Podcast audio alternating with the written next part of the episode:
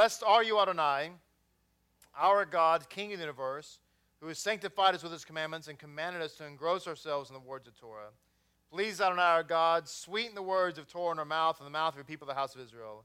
May we and our offspring and the offspring of your people Israel, the house of Israel, all of us know your name and study Torah for its own sake. Blessed are you, Adonai, who teaches Torah to his people, Israel. Amen. Chapter 24. We'll read, I'm not going to read the entire chapter. We're going to read it just a little bit here. It says, Now Abraham was old, well on in years, and Adonai had blessed Abraham with everything. And Abraham said to his servants, the elder of his household, who controls all that is his, Place now your hand under my thigh, and I will have you swear by Adonai, God of heaven, the God of the earth, that you not take a wife for my son from the daughters of the Canaanites among whom I dwell. Rather, to my land and to my kindred shall you go and take a wife for my son, for Isaac. The servant said to him, Perhaps the woman shall not wish to follow me to this land. Shall I take your son back to the land from which he departed? And Abraham answered him, Beware and not return my son there And Adonai, the God of heaven, who took me from the house of my father and from the land of my birth, who spoke concerning me, and who swore to me, saying, To your offspring will I give this land, he will send his angel before you, and you will take a wife for my son from there. But if the woman is, will not wish to follow you, you shall then be absolved from this oath of mine. However, do not, do not return my son to there. So the servant placed his hand under the thigh of Abraham his master, Abraham his master, and swore to him uh, regarding this matter. Then the servant took ten camels of his master's camels and set out with all the bounty of his master to his, in his hand, and made his way to Aram Naharaim to the city of Nahor. He made the camels kneel down outside the city towards a well of water at evening time, the time when the women who draw water come out. Now, I'm going to pause there and we're going to share some insights. First of all, I want to say that this portion is known as the portion of the bridegroom. The portion of the bridegroom. This is the portion that a man reads uh, as, as he's getting married. Some have a custom to read it before the, the wedding, some have a, a, a custom to read it the day of the wedding, and others have a custom to read it after the wedding. Um, if I remember, memory serves me correctly, I think uh, Yaakov, when he was about to marry Chaya, when he came up to read from the Bema, it just so happened that it was this portion, wasn't it? Yeah, okay. I, I, thought I was remembering that correctly. So that was cool. So he was coming out to read the Torah, and it so happened this was the Torah portion he was going to read right before he married Chaya. And so this reason this is uh, read, as it says in Me'am Lo'ez, this section is known as a portion of the bridegroom. It's read when a bridegroom is called to the Torah because it contains the account of Isaac's marriage. And of course, the idea is that uh, the blessing of God would be upon the marriage that's about to happen, as it was upon the marriage between uh, Isaac and Rebekah. What's interesting about this story, there's lots of interesting uh, parts about it. Um, but the interesting thing is, is that you have Abraham, who has a whole lot of people there that are his servants, people that work for him, people that they're not just servants, they're not just people that are in, under his employ, but if you recall that when, when Abraham had himself circumcised and he circumcised Ishmael, he circumcised everybody in his house, all the men in his house. So, what you really have is you have an entire household of converts. Now, Eliezer, of course, is the chief among them. And at one time, Abraham thought that Eliezer was going to inherit him. Uh, Eliezer is a Canaanite. Um, and so a lot of the sages have said that Eliezer really wanted his daughter to marry Isaac, but because he was a Canaanite, uh, that would not have been an appropriate uh, match. He needed to, Isaac needed a, a woman who was of more pure uh, stock or what have you, which may be true, but I do take issue with this because, from the standpoint of conversion, once somebody converts, they become a new creation. So there's no longer Canaanite genealogy once you convert. So, although I, I, I, I hesitate to differ with some of the idea of, of, the, of, of why he had to take uh, Rebecca and not Eliezer's daughter, I don't think it's because Eliezer was a Canaanite, because again, once you convert, there's no Canaanite. You know, you can say, well, I'm, I'm, I'm Jewish and I came from an Irish background. That's true. You're still of Irish DNA or whatever, or French or German DNA, but spiritually, your lineage has changed now to you're now a son and daughter of, and or daughter of Abraham and Sarah. So the question becomes, why now these people that were, were circumcised with, with uh, abraham many years ago nearly 40 years ago certainly they have taken wives or maybe they already had wives who converted with them and surely they have given birth to children daughters. Now the daughters that are born to a couple or the children that are born to a couple that have converted once they're born they're automatically jewish. There's no conversion necessary this is even true if a woman is pregnant, if she's with child and she goes to the mikveh for conversion, her, her and her child are considered to have been mikveh. And so the question in my mind is couldn't Abraham have found a daughter from amongst his congregation that could have married Isaac? And he sent for Rebecca, who is from his family line, and perhaps he, that's what he was going after. Perhaps he was looking for something, a, a girl from his lineage. Apparently, that seems to be the case. But let's just think about it. He sent his servant Eliezer to find a wife for his son from a family that he knows is steeped in idolatry. That's why he left. His father was an idol shop. He owned Idols R Us. He owned Idols R Us, and yet he sends his servant to go get a, a daughter from that group. Now, I don't pretend to know all of the mysteries. I do think it's a mystery. I don't pretend to know all the mysteries of, of everything I just said and why it had to play out like that. But it does remind me of when Yeshua said he left the 99 to go find the one. And if you look at the body of Messiah today, the, the bride of Messiah today, is primarily made up of people that were like Rebecca. They were steeped in idolatry. They were out there. They didn't know anything about Judaism. They didn't. You realize that Rebecca had to convert, right?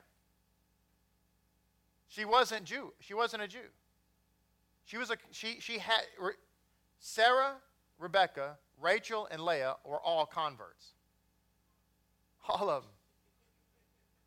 She, she was an idol worshiper. In fact, there's commentary that says that when that Eliezer was hesitant to come in the house by the wording of the story, a little bit later, we haven't read that part yet, but a little bit later in the story, he seems a little hesitant to come into the house. And Laban realizes that the reason he didn't want to come in the house is because there's idols in the house. So Laban goes and clears all the idols out, and then Eliezer is able to come in and have dinner. So the house is a house of idolatry. Now, within that house of idolatry, you have Rebecca, who seemingly is like Batya, the daughter of Pharaoh, who is living in a house of idolatry but is not buying into it. She's that rarity. And that is apparently who Abraham was looking for for his son. Now, Abraham, now something else here it says that he took 10 camels, which means it wasn't just Eliezer that went. Okay? He had a bunch of servants with Eliezer that went, and it says they left out, but then it says that uh, he took 10 camels, and it says here, he made, the next verse is, he made the camels kneel down outside the city towards a well of water at evening time.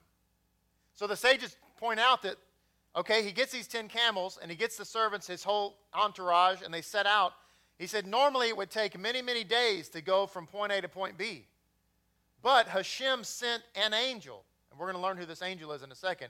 Hashem sent a specific angel, and they made the trip in three hours, supernaturally. So when they left out, that's why it says the next verse, they came to the well in evening time. Now, why is that important? Because it sets another precedent. When Yeshua got in the boat, they were immediately taken to the other side. he has this ability to, I don't know if you call it teleport or time warp or warp speed or whatever it is, but whenever this specific angel is with the group, they arrive way ahead of schedule. So let's look at a few things more. Abraham, it says, the man of a good old age.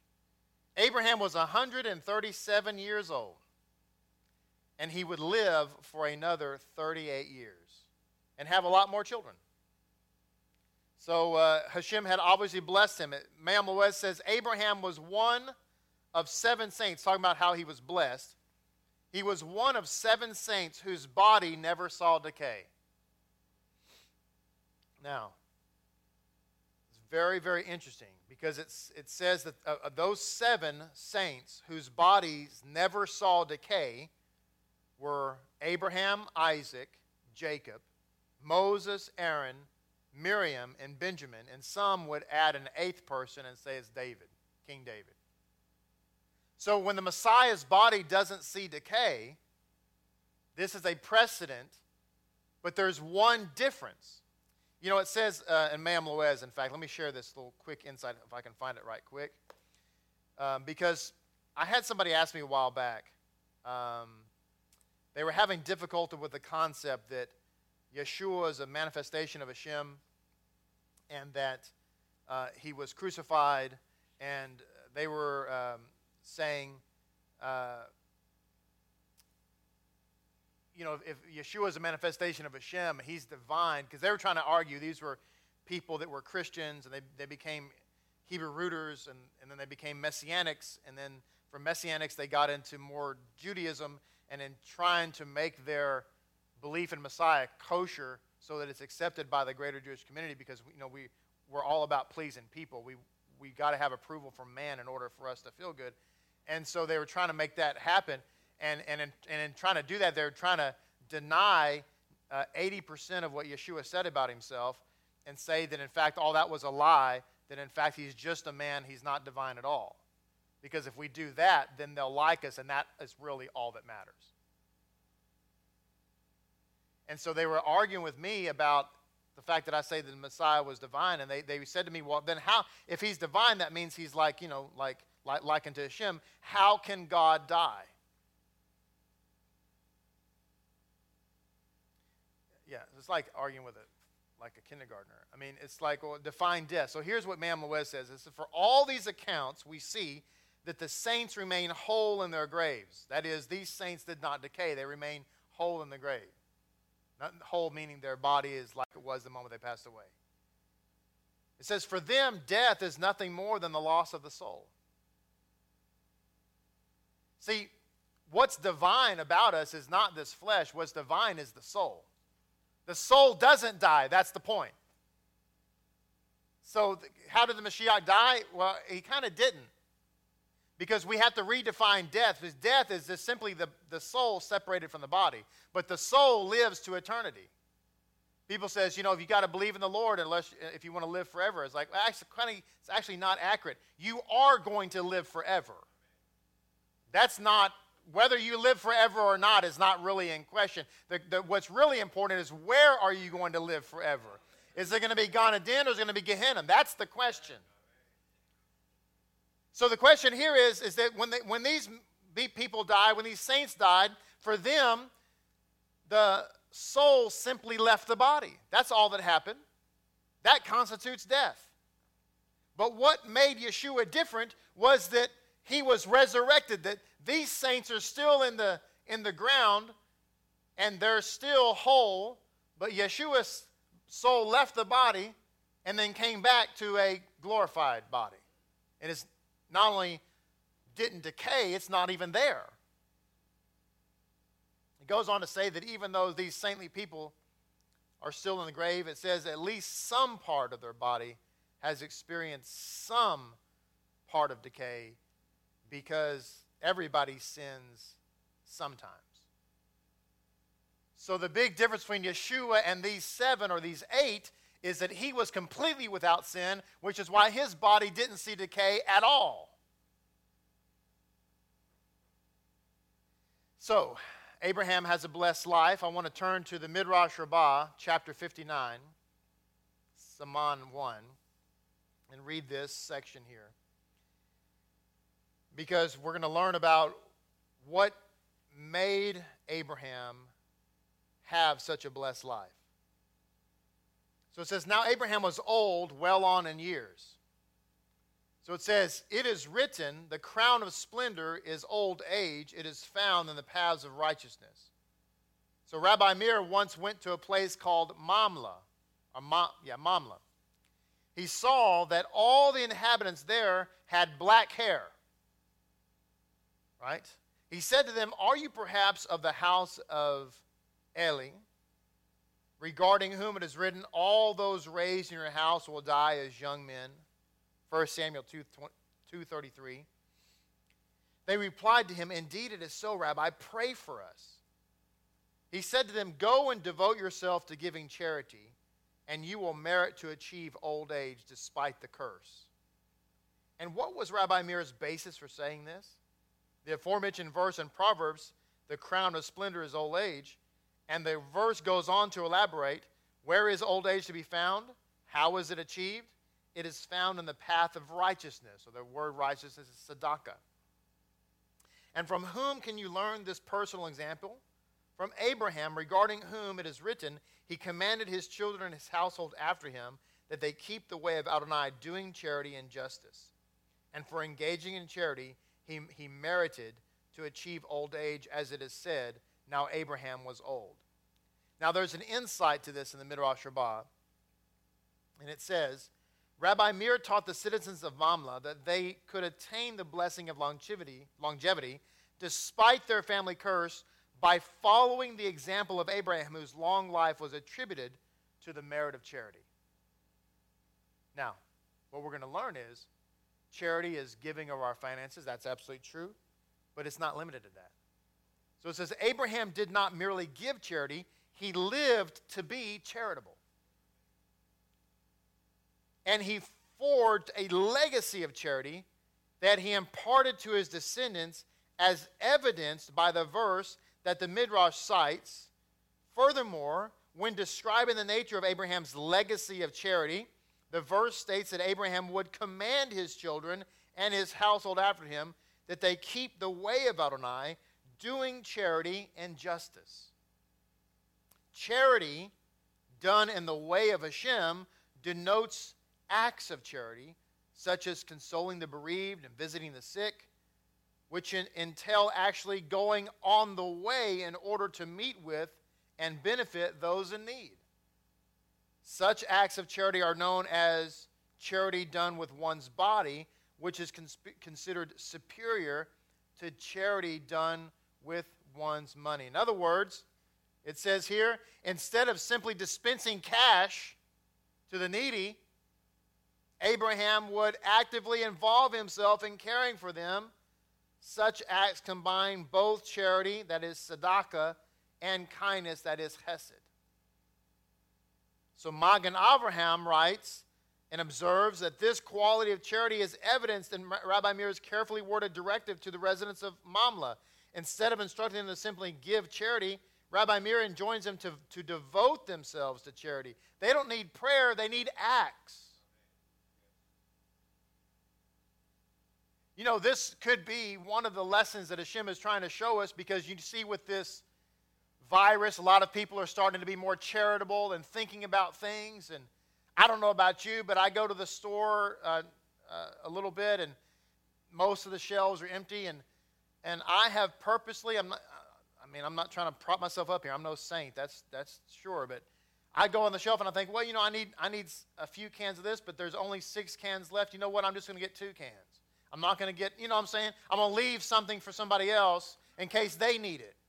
Right? There's no need to hoard. Like hoarding, hoarding, by the way, is a lack of faith. It's a lack of faith. People that have hoarding, there's people that have they have hoarding personalities. They just want to hold everything, don't want to get rid of it, and their stuff piles up. That's uh, that is that is a, a a sign that they have no faith. That when they're going to need something, it they won't be there. Um, and so that's one example, but we have to live out our faith. A lot of people want to pray, and this is the, this may the, the other lesson Hashem is teaching us is that look, your prayer and your faith is great, but I need you to start doing something. To, and that something I need you to start doing is actually my word, my will, my Torah for your life. This is why Yeshua taught the way he did. It says in Me'am Loez, if a person avoids sin, he deserves to receive his, his, his, his uh, reward in this world. Let me read that again. If a person avoids sin, then he will receive his wor- reward in this lifetime. However, he does not receive any reward in the world to come, just for avoiding sin. Reward there is not given for merely avoiding sin, writes Loez. In order to attain spiritual benefit in the Olam Haba, avoiding sin is not enough. One must also do good. He must do acts of kindness to others and keep the commandments of Torah. This is why Yeshua said, What's what you would have someone do to you, do to somebody else. So the lesson for us is we need to look for ways and, and to serve people, look for ways to do good, look for ways. You know, we're going to get to the point where we won't be under this quarantine situation and and that, and it's it's it's uh, it is what it is. But there's going to come a time when it'll be safe again to invite people over for uh, uh, Erev and for Havdalah, and we need to be able to do that, invite people in and welcome them in and and, and have them come over. That's a big part of what made Abraham Abraham was his hospitality. And that could be why Abraham sent Eliezer to go find Rebekah because of the type of person she was. She was an idolater, to be sure, but he knew that she had the type of character that could be molded into a great matriarch. He was looking for somebody who was a matriarch. Me'am Loez writes about this when it talks about finding a, a good spouse, a spouse of good character. I just want to read a couple of insights here, things that we can think about in our own life and how to be people of good character. He says, in order to determine the background of a family, the Talmud gives several signs. If a person accepts insults without replying, it can be assumed that he does come from a good family. That's called Facebook. If you can accept insults without replying, it means you've come from a good family. And I'm kind of serious about the Facebook thing. If somebody insults you on Facebook, you just delete. You just get rid of it. You just uh, you delete it. You block them. And you'll notice, by the way, the way that our society works today. It's like, well, you shouldn't block them. You should just, you should, that's not, that's, no, just block them. Get rid of it. Why respond? Right? The Bible says don't argue with a fool. Right? It says here, however, if a person is always involved in arguments and disputes, one should avoid him. Good families do not involve themselves in arguments and refrain from embarrassing others. If you have somebody, they're always getting into fights, always getting into arguments, they always want to argue with somebody, don't be around those people. The same is true if he calls others um, illegitimate children. There's another word used here, but illegitimate sons or other derogatory terms. This is a sign that, this, that his background is also questionable Now, this is true. Why? Because the fault, listen to this. This is why we got to be careful. Uh, we're talking to each other right now. We're talking to ourselves. Let me put it that way. Listen, the faults that one finds in others are usually their own. That is a hard pill to swallow. That's one of them giant horse pills. But it's true. And we have to be careful.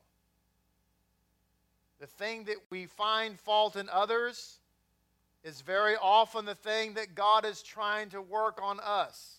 This is why, my friends, the best wisdom is just to be silent, to be quiet. Because if you never say anything, then you know you're not going to be uh, judgmental or whatever. You know, one should try to avoid marrying into a family which is totally ignorant of Judaism. Amen. Amen to that. This is an interesting insight I just want to share. Before a man marries a woman, he should get to know her brothers because children often take after their mother's brothers. So if your wife happens, or if your potential wife happens to have male siblings, you might want to just go out and have coffee with them. Finally, it says it's customary to read this section when a bridegroom is called up to the Torah. It teaches that one should be careful when marrying and not be misled by mere physical attraction. That's why Rebbe Rebbetzin had to be careful with me.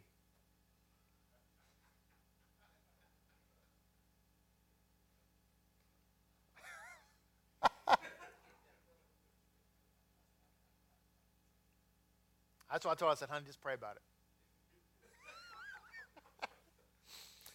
It said, "Is thus written, false is grace, uh, vain is beauty. A God fearing woman, she should be praised. Proverbs 31 30. We read that every Friday night, right? One should ignore money and not marry into a prominent family merely to gain status. You know, it's sad, but people do that all the time. The main thing to seek, and this is really the, the, the, the, the truth here the main thing to seek is a God fearing mate. Then one will be assured of having good children. That's what we're looking for somebody who's God fearing. I Also, want to share another uh, insight here from the Midrash Rabbah. Uh, this is going to be in chapter 59 and Siman 4. This is the, the undignified rabbi. Um, I've, I've found this insight particularly interesting because we have a lot of fun at Sar Shalom, and we have a lot of fun with different things that we do, and like the Megillah reading and so on and so forth. And um, some people might look at that and go, "Well, I don't know. That just looks like it's a little bit too over the top. You know, they're just having too much fun. They need a, lot more, a little bit, a little bit more somber, a little bit more holy, holy, holy." And um, this might bring a little clarity to those thoughts, those uh, that sister sister uh, sister righteous might have out there. It says, uh, Rabbi Shmuel bar Rav Yitzhak opened his discourse on our passage by citing this verse. One who pursues righteousness and kindness will find life, righteousness, and honor. Proverbs 21 21. When Rabbi Shmuel bar Rav Yitzhak died, the one who would dance with three branches before brides at their wedding, there came forth winds and strong gusts that uprooted all the fine trees of Eretz Israel. And why was this so?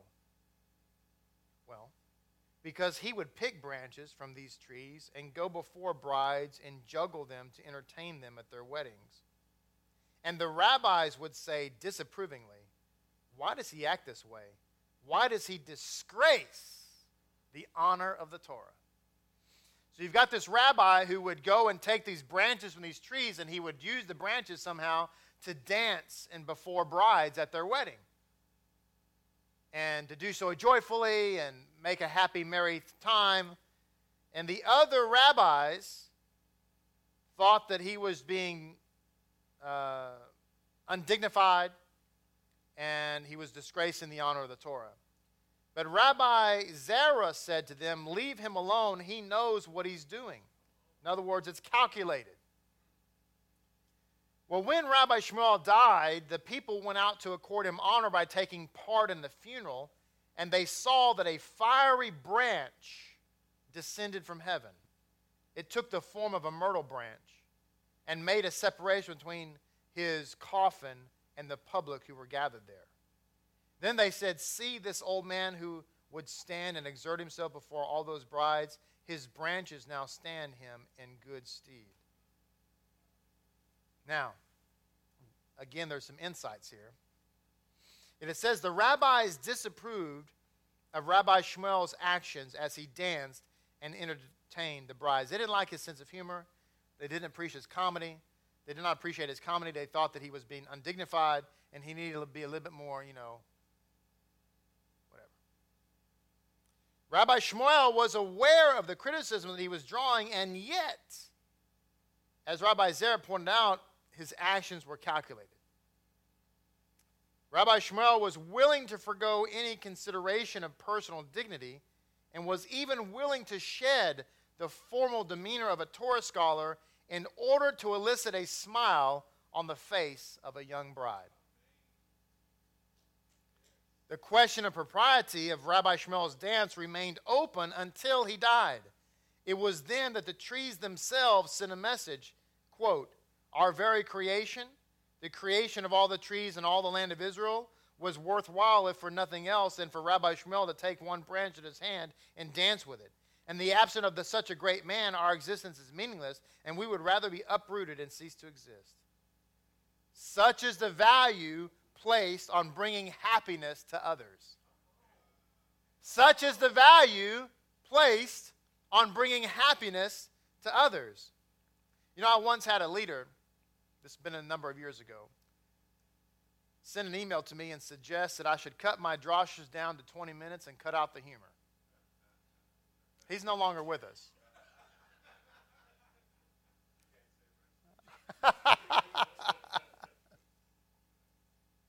I'm serious. Can you believe that? Wow. If you want a 20 minute drosh with no humor, you are in the wrong place. You showed up to a pizza place wanting a hamburger. I don't know what's wrong with you. So it says the myrtle branch of fire that descended at Rabbi Shmuel's funeral made a statement as well. Those who do not properly appreciate the importance of gladdening the heart of a fellow Jew stand on a different plane than the one who does.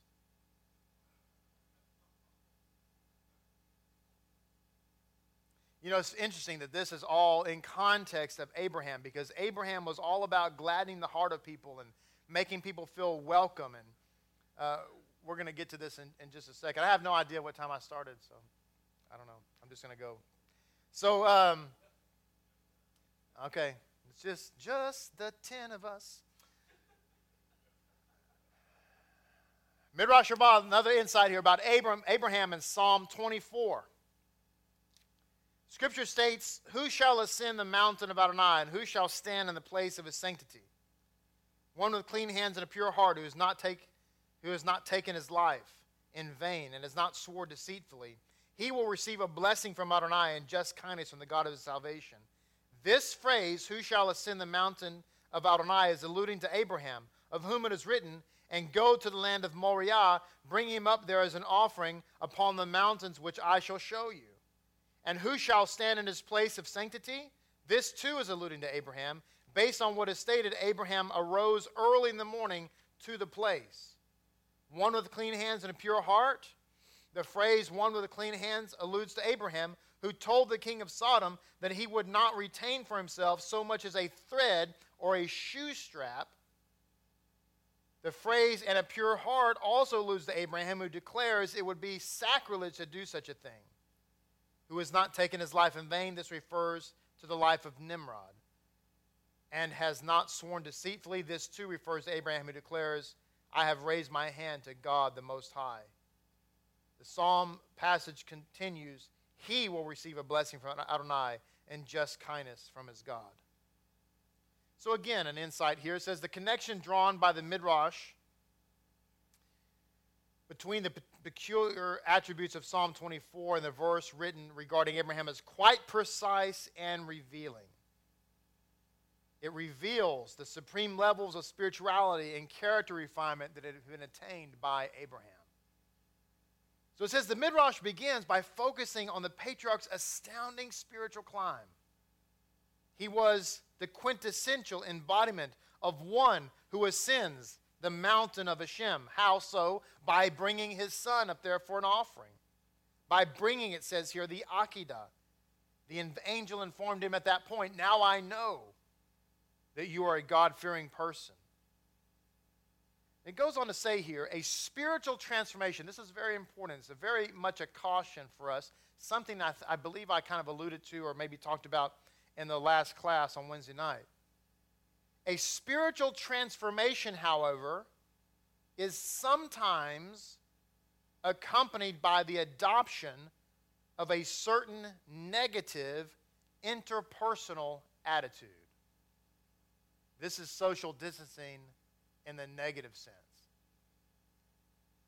As one's level of observance intensifies and his spiritual sensitivities are heightened, there may be a tendency to react with disdain towards transgressors of the law.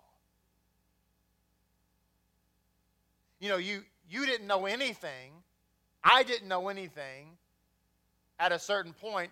Then we knew a little something, and then a little some, something, something, a little something, something, something. And a few years down the road, we know a whole lot more. And, you know, and we have a tendency when somebody walks through the door, we want to bring them from knowing nothing to being a super Jew before Oneg when it took us years. And then we want to tell them, oh, that's not good enough. It's, your, your observance is not good enough. Become, it says we become, develop a negative interpersonal attitude towards people. As the Midrash proceeds to illustrate, however, Abraham served as a model for a more noble approach. Now, wait a minute. Abraham, who's going to get above Abraham? Who's going to walk up to Abraham and say, I don't know, is your, I'm not sure if your tent is kosher enough for me to have dinner here? He offered his son on Mount Moriah. So, how did he treat other people? What says here, there are few who react there are few who reach, rather, spiritual plateaus that Abraham did. I should say so. At the other end of the spectrum, by the way, who of us have stood before God and pleaded for Sodom and Gomorrah? Literally stood before him. I'm not talking about in the Amidah. I'm talking about he's right there. You're talking to him. Anyway, it says, at the other end of the spectrum stood the Sodomites who were basically unparalleled in their wickedness. Yet we find that the holy Abraham did not treat the latter with outright rejection. Instead, he displayed con- compassion and concern for their wretched souls. It is to this aspect of Abraham's character that the Midrash now alludes. Who may stand in the place of his sanctity? Refers to a righteous individual who, despite his lofty status, will nevertheless act with restraint towards sinners, resisting any temptation to view them with contempt.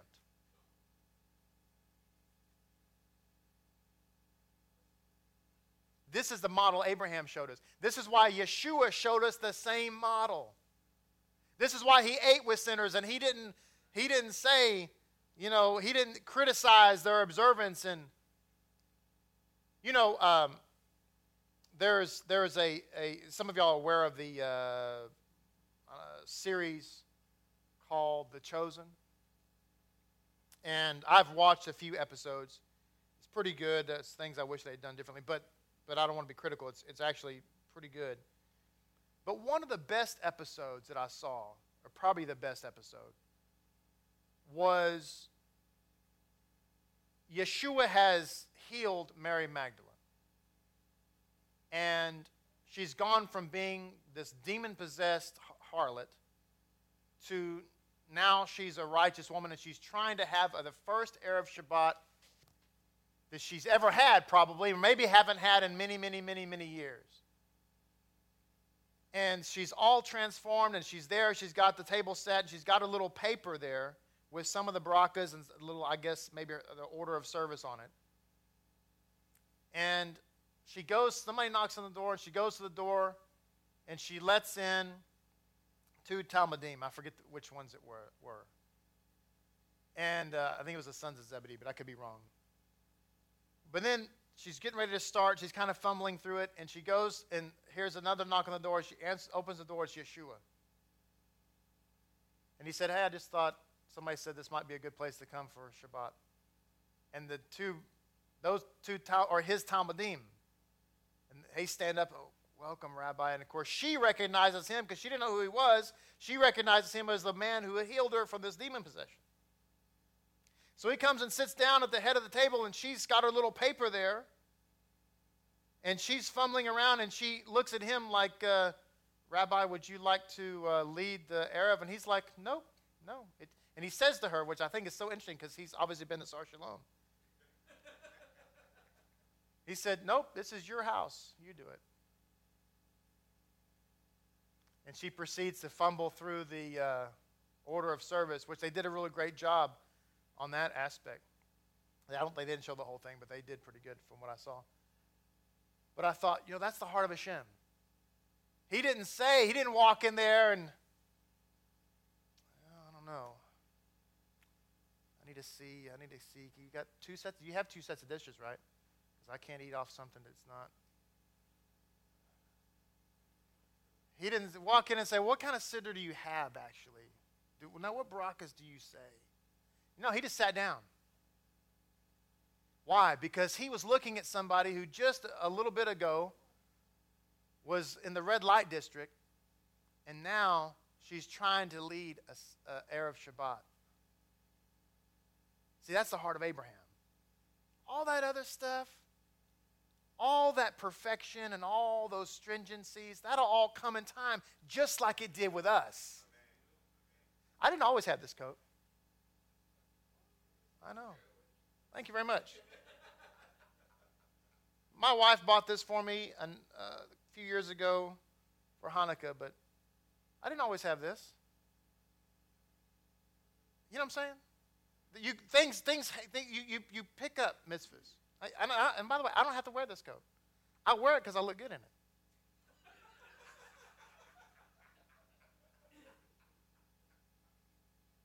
I'm the most humble man on earth.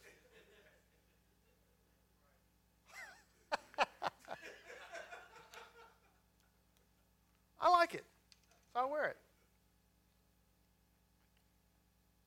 But anyway, Zach and Joseph wanted to wear a gold one. I, so I rebuked him. I said, can't do that. Can't wear gold, gold braid and all shine. So it says, just go on. It says, Abraham conducted himself in this manner, investing much effort in Sodom's welfare, even after negotiating with Hashem and linked and the length over their future, he still did not desist seeking their bereavement, or their betterment rather. Instead, it says he rose up early in the morning and he went back to the place. He was hoping that maybe there might be another chance for him to make teshuvah. Now, there's a lot more I could say about um, about Rebecca and her, her character and her nature, but I just want to share just a couple more things, just really quickly. Why did Isaac, he couldn't leave. Why could he not leave? Because he was a living sacrifice.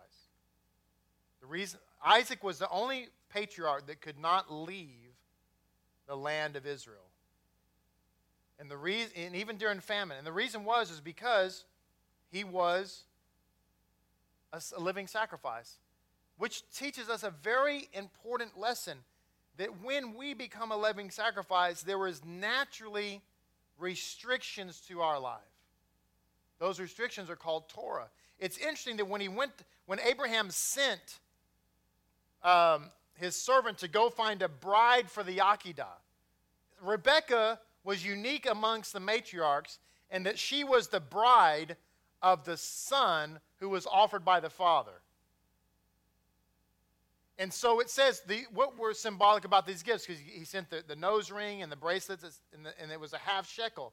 It says the half shekel that the precious stone weighed symbolized the half shekel that the Jew would give in the census.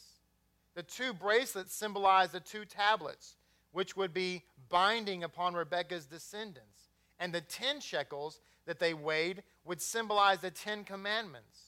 This alluded to the fact that Rebekah's descendants would be the ones to receive the Torah.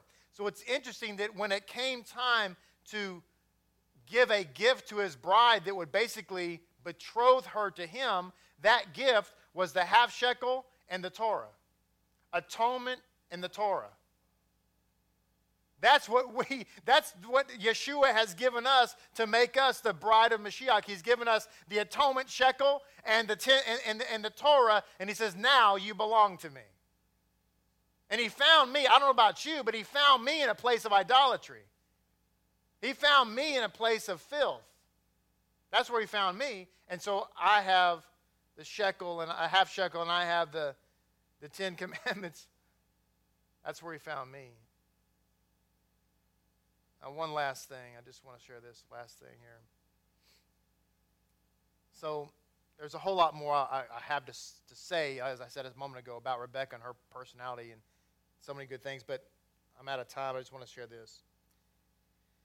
It says, when Laban, when his sister came in and she had all this fine jewelry on, because that nose ring was like several carats. It was very expensive emerald, actually.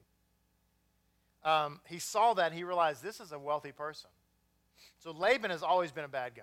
And Laban was going to go out and he was going to kill Eliezer and take all of his stuff. But Eliezer discerned this ahead of time and he levitated himself and his camels over the spring of water.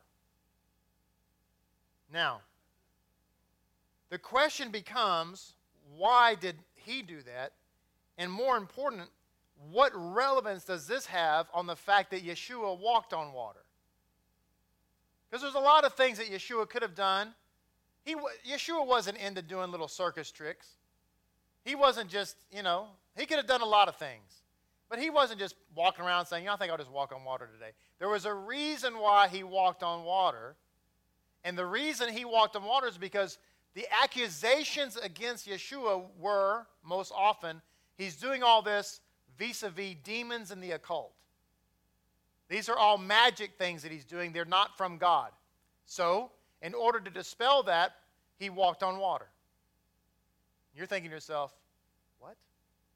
This is what it says. It says, Those versed in the occult, like Laban, those versed in the occultic arts know that they are powerless when they come in contact with water. When Laban saw that Eliezer was levitating over water, he knew that it could not be by the power of the magical occult, because the magical occult has no power over water, which is interesting because the waters covered the deep and the Spirit of God hovered over the waters. So he knew that it had to be the power of God and not the power of demons, and so he left him alone. So Yeshua walked on water to say, to say that my power doesn't come from what's below, my power comes from what's above. Baruch haba Bashem Adonai.